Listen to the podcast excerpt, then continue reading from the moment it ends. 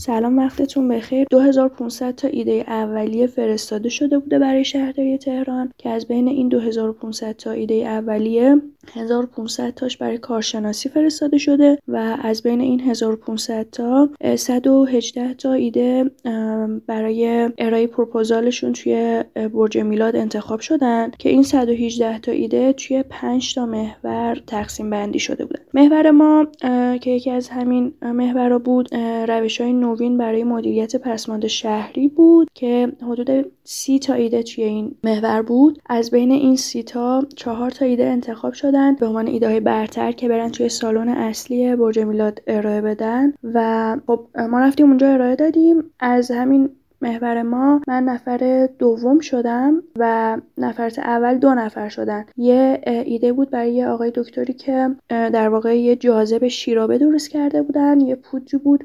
میریختن داخل پلاستیک زباله و این شیرابه رو جذب می‌کرد. اجازه نمی‌داد که توی محیط پخش بشه و یه بوی خوبی هم داشت که خب بر اون بوی بد شیرابه غلبه می‌کرد.